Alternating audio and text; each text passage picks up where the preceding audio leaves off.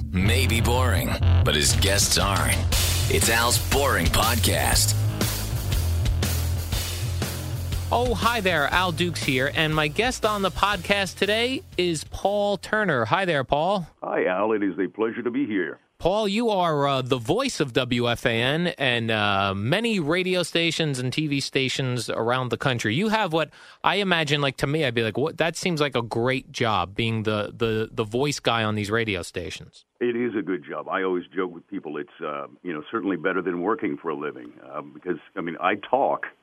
Well, I guess I mean you know talk show hosts could probably say the same thing, but um, you know, I, I, I get to work with a lot of different radio and television stations, um, just basically reading the copy that they write.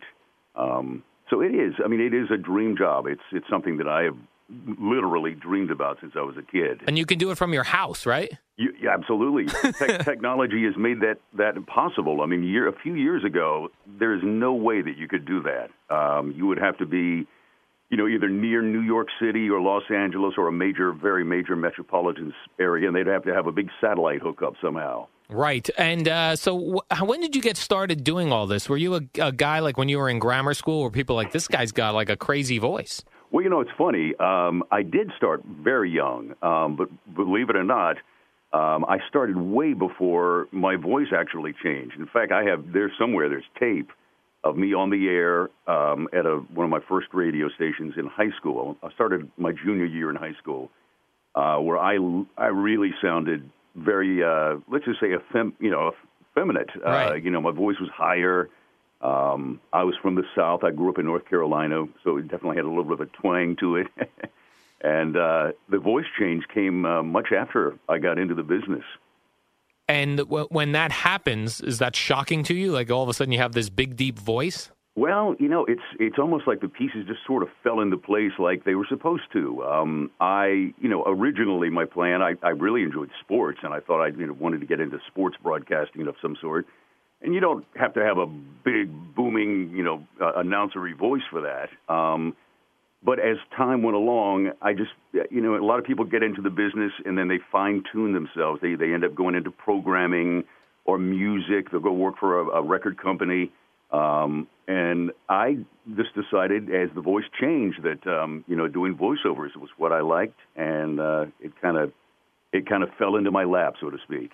And if the voice is very familiar to people, you you do all of the voiceover stuff here at WFAN. So the stuff that we play, like uh, you're listening to Giants football and Boomer and Carton in the morning, Mike Francesa in the afternoon. That's your voice. How many years have you been here or doing stuff at WFAN? You know, I, I would have to say that FAN is probably one of my old, older clients. Uh, Mark Chernoff and I go way back. Um, I would say early 90s I started with you guys. So um, uh, get, I, well into the 20s, tw- maybe 24 years, 23 years, something like that. Now, I first heard your voice. You used to do all of the stuff for Howard Stern. Did Yeah. Howard find you, or did the company find you, and then Howard found you f- that way? I was working at the time in Detroit, Michigan for a station and um, sort of saw the writing on the wall. The station was uh, going into receivership. It was about to change format. So I sent I saw an ad uh, in one of the trade magazines looking for a voice and um, the voice they were looking for was someone at that time um, Infinity owned um, the station uh, K Rock that Howard worked for. And they also owned stations in Philadelphia and Washington, D.C. And as we spoke about a minute ago, the technology at that time had not quite gotten to where you could be in one place and transmit your voice. You literally had to go to the places. So they wanted someone that was central, they could put in Philadelphia, who could also travel to New York and do K Rock stuff, or travel south to D.C. Um, and spend three or four days and do the stuff for WJFK. Um, and it just so happened that I got the job, and um, Howard and I hit it off, and he was incredible to me in my career. Absolutely amazing. So you got to go in uh, and do the show a couple times, right? A bunch of times, yeah. He was, uh, you know, he, he. It was just amazing the feedback that I would get. You know, I would get calls from production companies. Um, I got lots of jobs that way, and you know, um, just as things progress and time goes on, I ended up kind of moving more into the more serious news, uh, television news type stuff, sports radio, and uh, leaving some of that that kind of radio behind. But I do I do miss it, and uh, he was amazing with me. Hooked me up with my first agent and uh, was just a, a good guy to work for. So if if somebody thinks they have a voice where they could do this sort of thing, how competitive of a field is it? It's gotten to be really competitive, um, and I tell people all the time. I mean, you don't have to have a big, powerful, you know, in a world that kind of. uh, you can. Ha- I mean, there are guys. I, I know people that do cartoon voices. I know people that all they do is on hold messages for companies. There are companies that just do that. You know, the phone trees when you call a, uh, a big company. Um, so, you know, the, the the business itself is really open to all female, male, high pitched voice, low pitched voice. It's a really vast, uh, diverse uh, field, and it's gotten to the point. I would say over the last ten years, uh, the competition is amazing, and for the reason that you can do it from your basement. Um, every guy on the corner can have a studio in his basement. It's gotten so affordable. Uh, technology has gotten to the point where it's made that uh, you know easy to do, and um, you know it used to not be that way. So it's good and bad, I guess. And when you travel around the country, do you hear your voice everywhere? Uh, yeah, um, you know, I'm in a lot of cities. Uh, usually, the way I work it with, uh, you know, stations is that if I'm on a TV, I can be on a TV station and a radio station in a in a given market, uh, but only one. You know, that's they have exclusivity. Uh, so, you know, I'm in a lot of markets. There's some markets that I'm not in that I've been in before or that I will be in in the future. It's a it's a fun business, but it's also a business with uh, you know, a lot of revolving doors. I mean, you know, got, management comes in and they've got their own guy, so they bring him in, and um, you know that's gotten me jobs and lost me jobs before. But I do hear it a lot. Yeah, Yeah. It, it's gotten to the point where I'm sort of numb to it by now. And when you're hired by a radio station, let's say like WFAN uh, hired you all those years ago, d- can they send you whatever they want as much as they want, or, or do you got do voice over guys make deals and say, hey, you could send me, you know, three pieces a week or two pieces a day, or or, or is it sort of whatever the radio station wants? Great question. I, you know, that's where the agent comes in, and Yeah. I'm very thankful to have good agents who, when they negotiate a deal, they number one, first and foremost, is they look out for the client. They don't they don't want to overwork you. And I mean, that sounds crazy to some guy out there busting his, his Right. you know, doing saying overwork a voiceover guy. Well, you, you can, and you can actually get to the point where you lose your your voice at the end of the day, um, or just get hoarse and it just doesn't sound right. So they got they have to protect um, the overuse of their voice, and what they try to do is they come up with a dollar figure and a an amount of copy that this station thinks they will need, um, and it's usually based on a on a per month need. Um, they're allowed X number of pages of copy per month, and if uh, you know, for stations like like the Fan, for instance, I mean, it's a very topical station. I mean, it's uh, it's sports. You know, you don't know the outcome of games until they happen, and you don't, you know, you don't know who's going to be playing who in playoffs until the day of or the night before. So it's very topical, and there's a lot of stuff to cut. Um, but uh, and then there's some stations, you know, that are just rock stations that you can do one page uh, every couple of months, and that's all they need. Um, there's just nothing nothing topical about what they're saying. It's just you know you're listening to the best rock in the world, that sort of thing. And do you ever get copy where you go, I'm not going to read that? like it's just something Yeah. that's uh, gone too far? Uh, well, okay. I'll put it to you this way: having been the voice of Howard Stern for 12 years, uh, not much shocks me uh, any, anymore. I, I would say if there was anything that was going to really make me think that, it would have been when I was working with him because we, we cut some crazy stuff. In a good way, I mean that. It, but no, not really. I mean, I think most people are. Well, first of all, everyone operates, you know, from a terrestrial standpoint under the, under the guidelines of the FCC, so they know they have a they have a uh, a border, or they can't totally go over the line. And uh, you know, but I have seen some crazy stuff. I mean, I can't think of anything specific, but a lot of a lot of stations will have you curse and they'll beep it out Yeah. You know, because that sounds cool on a rock station, or they'll have you, you know, say something crazy about the competition. But uh, for the most part, especially in TV news, I mean, it, what can you do with that? That's pretty, pretty uh, humdrum. When you were doing uh, the Howard Stern stuff, and, and he had affiliates in, in so many cities, especially you know his last number of years there, did that prevent you from doing other stations and other TV stations in that market? Like, were you did you at some point get pigeonholed as well? That's the Howard Stern Ah. voice guy. Yeah, it's funny. I think you're about the only one that's ever picked up on that. I've always had to explain that to people. Yes, yes, and no. I mean, it worked both ways. Believe it or not, um, there were a tremendous. You know, Howard's got a, a big following uh, among doctors and lawyers, white collar workers. It's not all just you know kids and you know and co- college kids listening to him. So there were some TV stations that were very big fans of Howard, and I actually got hired because of that. And then on the other hand, of course, um, they don't want some guy, you know, talking about some crude, um, you know, genital joke in the morning and then do, promoting their six o'clock news in the afternoon. Yeah. Um, it, it just really doesn't jive in the same market. So I, I, I understand both sides. Um, I think I would be, if I were a, a news director at a TV station, I might be a little hesitant to uh, bring in somebody, you know, that's tainted, if you will. Uh, and I, it's been a while since I've done the show, so I've kind of, you know, gotten farther away from that. Yeah. Um, but yeah, it did, and and also it helped me pick up, you know, like the radio stations in the markets where he would broadcast to. They would also hire me a lot of times because they wanted continuity in their sound. Um, you know, to go from the, the the morning show network feed to their local feed. So you're when you're like working at places like uh, we're doing when Howard was on uh, WYSP, WJFK, uh, the station KLSX in Los Angeles, then they would ask you to do the whole station just so that everything kind of sounded like the Howard Stern. Right. They, not all the time, but but I, that happened quite often. Where um, yeah, uh, you know, the success of his show obviously carried a lot of these stations, and they wanted uh, to give that the station that same kind of feel throughout the day. And Um, and then yeah. back then, uh, and, and Howard's you know changed over the years, but back then Howard hated everything on the radio that wasn't Howard.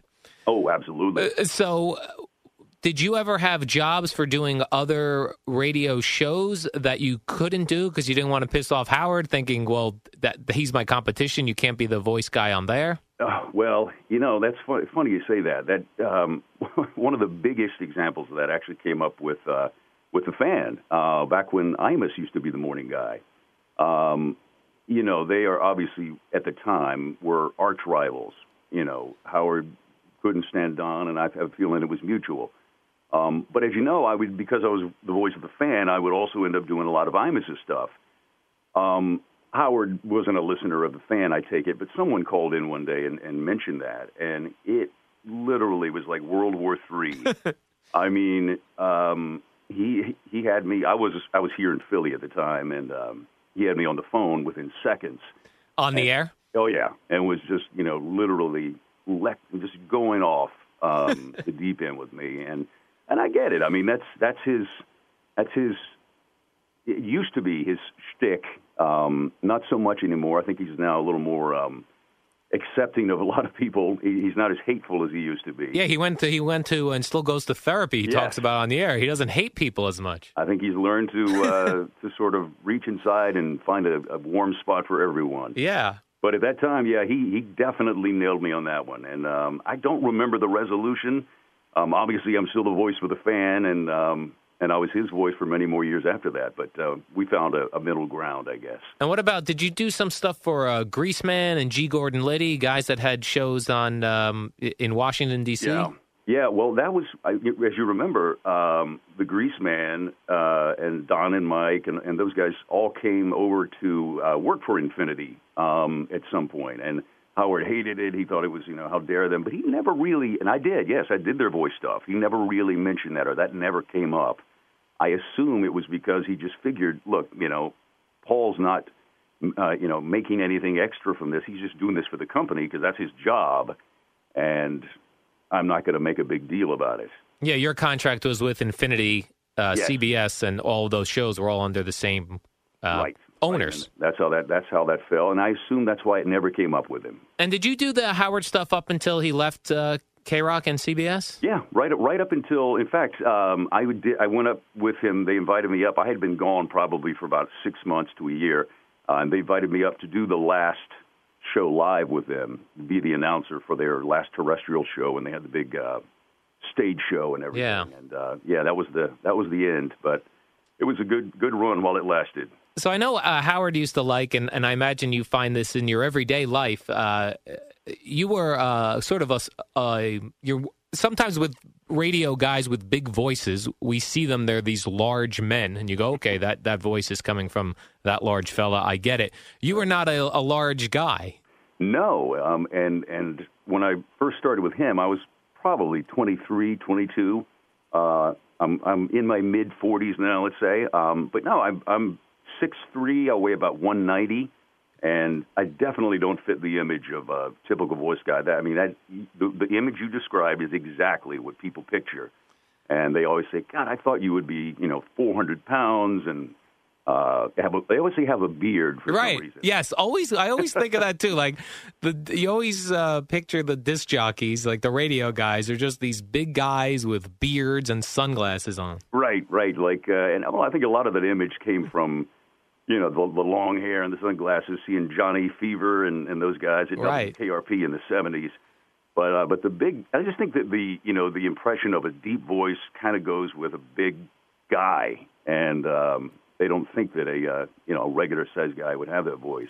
Now, were you ever uh, like what what sort of things did you do to take care of your voice or get to that voice? Like some people, I know years ago it used to be like, oh, you should smoke, you should drink whiskey, that would help your voice become scratchier and deeper and right. uh, better for the radio. But is that reality or no? No, that's uh, in fact that's I've heard that a million times. You know that you want to have the voice that sounds like a gargle with razor blades. Yeah. Um, obviously, those things do you more harm than good.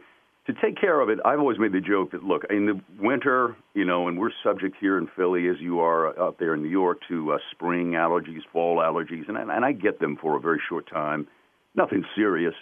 But I always say I can come to work, you know, uh, with a stomach flu, vomiting, 103 fever, no no problem. I can put on a smile for a few seconds and do a read. But if I feel great and I have no fever, but I sound horrible, if I have a scratchy throat or you know an allergy, then I'm sunk. I have to uh, take the day off, or you know, uh, at least let people know that that I'm not 100 percent.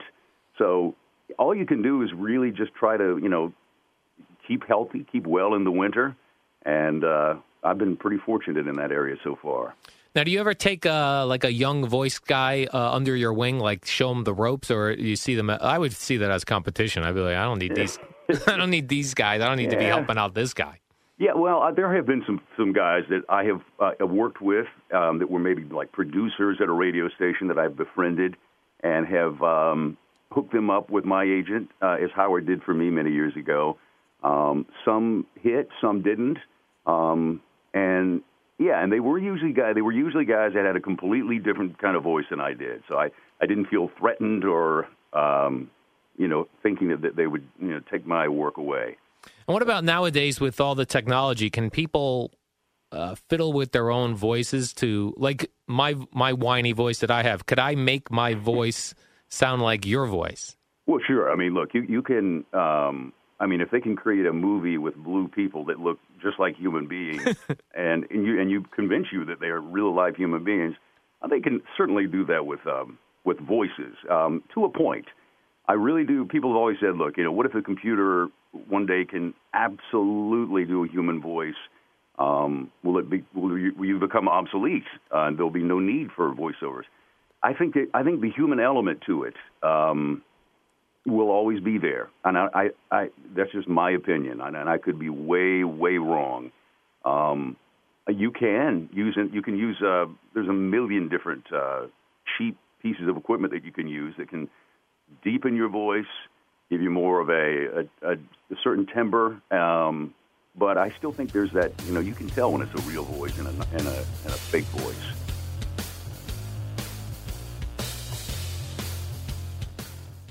Welcome to Play It, a new podcast network featuring radio and TV personalities talking business, sports, tech, entertainment, and more. Play it at play.it.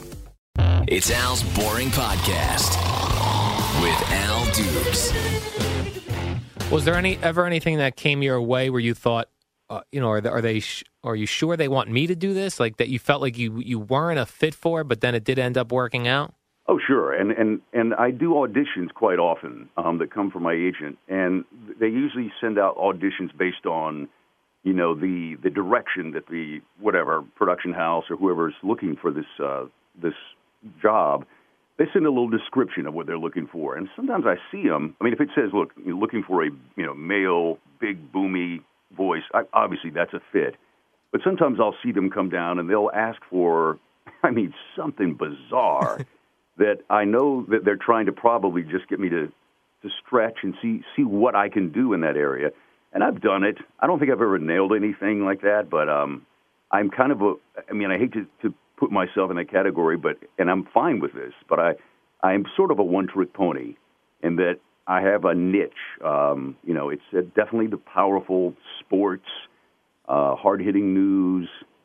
Um, but you know, I can do a, a, a pulled back read as well. But um, certainly not a you know real high pitched, friendly guy next door kind of read.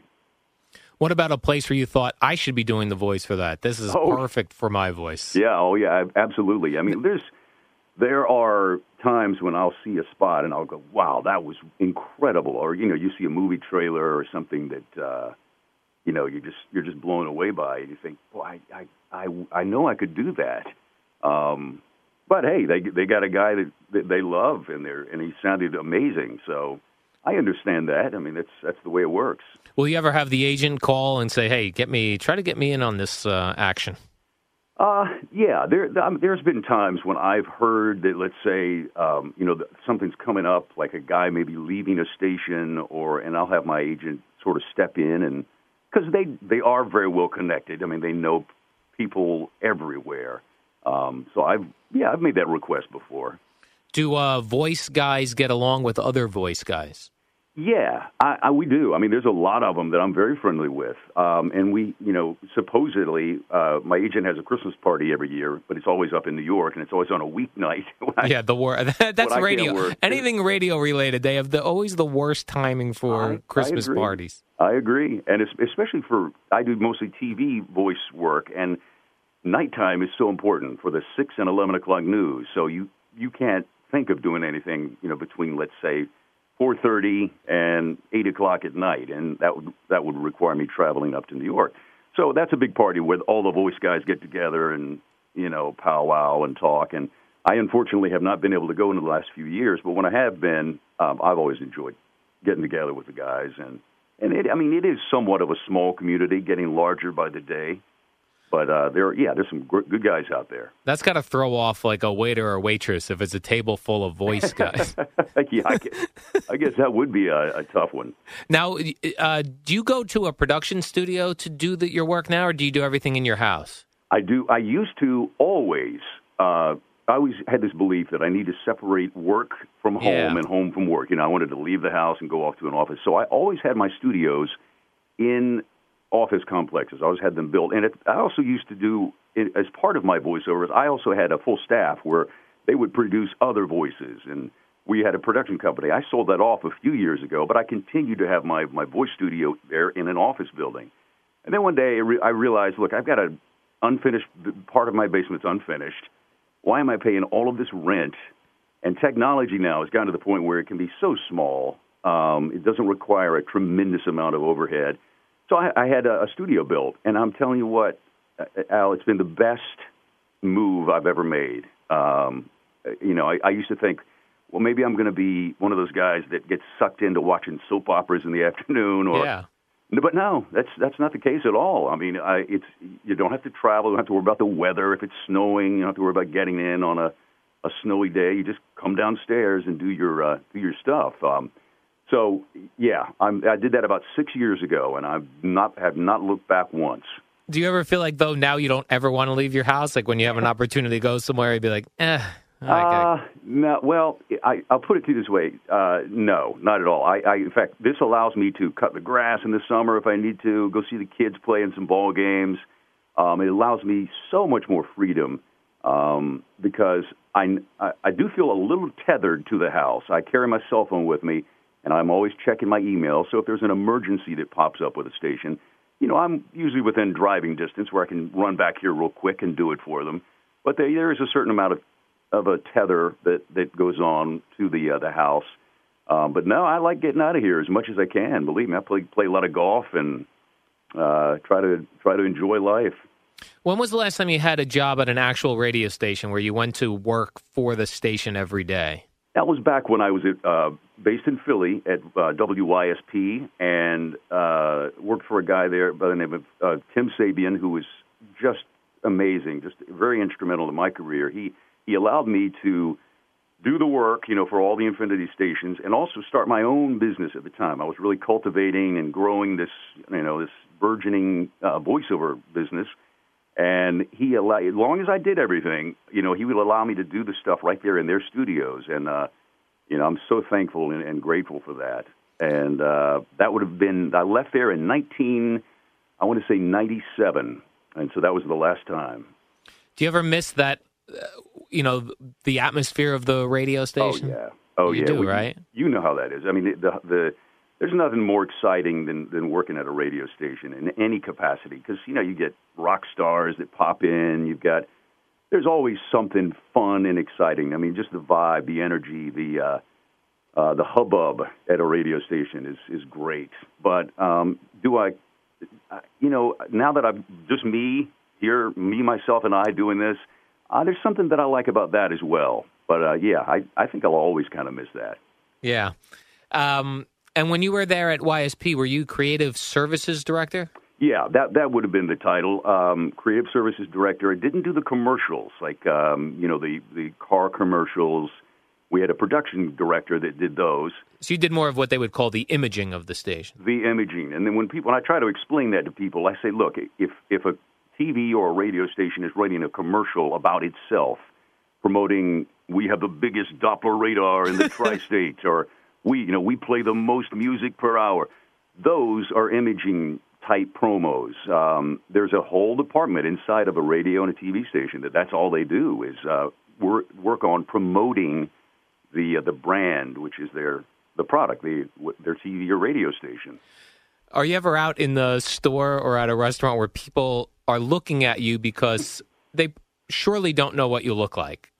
And they hear your voice and they know they know your voice, but they don't know where they know it from. Oh, absolutely. It, it happens. It happens a lot. I mean, you're right. They don't, and that's kind of cool. I enjoy that anonymity. Um, the But you see the looks on their face. yeah, yeah. We, they don't, they have no idea what you look like, and like you said earlier in the interview, you know, if anything, they're expecting you to be this gigantic, huge Grizzly Adams guy. So you're kind of in incognito at all times. And when these people, they say, they don't usually say, I recognize your voice from this. They say, "Man, you you know, you sound like you should be in radio, or you sound like you should be have be a broadcaster." And if I feel like it, sometimes I'll just kind of say, if I don't have a lot of time, I'll say, "Oh, thanks, that's, that's very nice of you." Uh, but then sometimes I'll I'll let them in on the secret and tell them that's what I do. That you're right, you have a very good ear, very observant ear. And what do you do with people who say, uh, "Oh, uh, Paul, can you do my voicemail message?" Like I'm sure back when everyone had the actual cassette answering machines, Oh yeah. that had to be constant. How do you get out of doing that without looking like a jerk? Well, you know, I've done millions of those, and you really just uh, you just sort of smile and do them because most of them are for friends. Um, You know, you do. I don't usually have strangers come up and ask for it. I mean, I have. I've had like friends of friends, but uh, I mean, how long does that take? Thirty seconds out Right. of your day. So Did you have to, used to have a standard one that you used? no, I usually just- I would make them write. I said, look, write down word for word what you want me to say, and then you know sometimes it was corny and f- funny, an attempt at comedy, but uh, sometimes it was just plain old, you know, how you reach the residence of Tim Smith or whatever. And what do you say to somebody who wants to do this for a living? They think, well, I, yeah, I have a maybe I don't necessarily have a, a deep voice, but I have a unique voice. I'd be great on a cartoon, or I'd be great in a commercial. Or what? What are the steps people could take these days with technology being what it is uh, and what's available out there? And and do you need an agent? Well, uh, great series of questions. Um, you know, in my time, uh, which is not really that long ago, I mean, you know, go back 20, 30 years, uh, you really entered the business via radio. I mean, you came in as a either a disc jockey or an intern working at a radio station, and then you branched out, met people, made some contacts, and got into the business that way. Nowadays, with the internet and with uh, social media and with uh, you know podcast, as you know, um, you can make yourself a superstar from your basement. Uh, in other words, you can get an audience from your basement. You can uh, you don't have to send out cassette tapes as we did in the old days to program directors and uh, pr- production houses. Um, but get you know, and getting an agent, uh, it's sort of a cart before the horse. it's, yeah, it sounds weird because it's hard to get an agent unless you've got a little bit of credibility under your, unless you've got some work under your belt that you can show them that you've done. Um, it, it's not impossible. Um, you know, they really want. They, if you have a good sound and you, they can tell they can mold you, then they, you know, no problem. But it's much easier to get an agent if you have some some uh, some work. But then, how do you get the work if you don't have an agent? So I, I hear that all the time, and it's really just um, when the timing is right, the agent will the agent thing will seem right. In the in very beginning, I, I think you you really just become your own agent. Um, and I tell people, listen, if you do a spot for fifty dollars uh, for you know a local whatever, at least you've got some work now that you can say you've done. You got some, you got a, a you got a tape of it, CD of it, or whatever, and um, that'll help you when you shop around for an agent. And other than yourself, who are some of the other top voice uh, over people in uh, that we would know of, and and and what thing that may, makes them famous, or where we would know them from? Well, uh, as you you probably know, that probably the most famous, uh, unfortunately, passed away two three years ago was Don LaFontaine. He was the um, probably the the guy that started the what we now know as the modern revo- modern day uh, movie trailer. You know, in a world yeah. where few people have gone. that guy. Um, he he he started that. Uh, there's a couple of guys I know. Howard Parker uh, pretty well. He's actually from uh, the Philly area. He's he's a guy that you hear on all of those things. He does a lot of stuff for ABC television. Um, you, you know, I mean, there's there's there's about four or five of the regular movie trailer guys um, out there, and they they each have a different sound. Like there's a guy that I know does a lot of Disney, and I can't remember his name. Um, so whenever there's a Disney movie, he has it's not a kid voice, but it's a voice that obviously will appeal to kids and parents alike. Um, it's not going to scare them away, you know, uh, with Captain Hook coming at you. It, it's a very friendly delivery. Um, so yeah, I mean, I, there's so many great ones out there. I, I don't even know where to begin. It's just insane. I mean, and a lot of times I'll hear a guy on a job and I'll say, you know, I, I bet you if so and so could have done that so much better. Yeah. Um, but again, I'm not an agent and I'm not a casting director, so I'm just a guy sitting there listening from afar. And do you think uh, from your work on uh, all the years with Howard Stern and the Infinity talk stations and now Sports Talk, are you a guy whose voice uh, the industry now considers as a guy who is for male oriented uh, audiences? Yes, I, I do. I mean, that can be good and bad. And I, I as I said earlier, I definitely think I've sort of um, created a, a niche for myself. Um, you know, I don't want to say typecast. I mean, that's like you know a term they use for people that play a character on TV and they'll never escape that character. Um, but yeah, I, I think so. I think from just doing it for so long, um, that's what people know you from. That's the kind of voice I have. Not to say I can't back off and be you know a little more gentle, Paul Turner but um, and it's also Al, it's what I enjoy doing. I mean, that's to me that's the most fun. I love sports. I love uh, I love hard hitting type reads, and you know, television uh, oftentimes requires that. Um, so yeah, I, I've definitely I would say male twenty five fifty four. That's me. And do you ever do these uh, books on tape? Never have done one of those. You know, that's funny. I, those are I would classify those in the, the type of like industrial read, mm-hmm. uh, and then those are reads. You know, a lot of times companies will hire people to come in and read these long, um, you know, 10, 12 page presentations um, about maybe employee safety or whatever.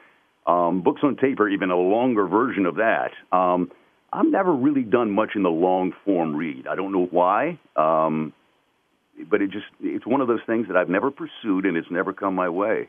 That seems like a nightmare, just sitting there reading like a 300 page book out loud. I know. Well, you know, I've heard people talk about it that have done it, and apparently it's a lot less painful than we imagine. Um, they just sit there um, and read, and every time they mess up, they go back a couple words and keep going. And the person, obviously, they've got a lot of editing to do at the end, but it's the person reading that you know, uh, you're right, it's you're reading a book basically. So however long the book is, that's how long you got to read. Yeah, Craig Carton, our morning host here, he had a book out and he did the book on tape in his own voice. Oh yeah, Oh, he would come in every day with no voice. yeah. Wow, wow. That's yeah, I, I, and I, he's got a very distinct voice. I, I I know Craig's voice very well, and I can. I- I bet you. And I think when you're doing your own book that you've written, you probably put a lot of emotion in it, and a lot of you're you're really trying to to sell it. So, but I can picture that. Yeah. Now, how many uh, hours in the day would you say you're doing uh, actual work? Uh, if I were to add it up, I would say, uh, and what's good about it is I can group sessions together. So I, I can do um, a group of sessions, let's say around noon, and maybe knock out nine or ten stations at one time. Um, you know, post them up on my FTP site, and then I can go out and do some errands, do whatever, come back and do another group of sessions around two. But I say, at the end of the day, if you add it all up, it's probably about maybe four hours, uh, three to four hours of actual recording. Um, I do use a program called Pro Tools, which is pretty well known by even by the general public to record it on, and then I will cut out little flubs or whatever, just so that the producers don't have to do that. Just a service that I do, and uh, and then I send it up. So there's a little bit of editing that takes place right after I'm finished, just to kind of clean it up. Yeah, plus then they don't have the slip ups in their hands that they could use right, exactly. I, to goof I, around with. I've made many mistakes, believe me, in the past by leaving things in like yeah, that. and then they do with a Howard. yeah, then they do a whole morning show about a, a mistake you made. Exactly. So it, it just makes it. E- it's so easy to do. I mean, it takes seconds for me to take out a, a little little uh, you know recut, um, and I just think it makes it easier on the producers' end because they're usually in a pretty big hurry, especially in TV. You know, when they get this stuff. But you're mentioning with uh, some of the TV stuff in the news, that stuff comes down, so you have to be available f- at night for the eleven o'clock news, Yeah, uh, well, folks. it's promos for the eleven o'clock. So obviously they're going to start running those after the six o'clock. So that would run from say you know like six thirty to right up until eleven. Um, so those stories, yeah, those are breaking news stories, and and I have stations. They have certain times that they're allowed, and they actually call in and direct those sessions. They're on the line with me uh, on the phone. Um, as I'm recording, they'll listen. If they like it, then they say, move on, let's do the next one. A lot of times they are very specific and they have a certain kind of read they're looking for. Um, and, and I'm glad to have them on the line because I'd rather do it right than, ha- you know, to have them be unhappy with it or have to call me back later. yeah. So, um, yeah, I, I mean, those the TV stuff to me is exciting because it's so fast moving. It's breaking news.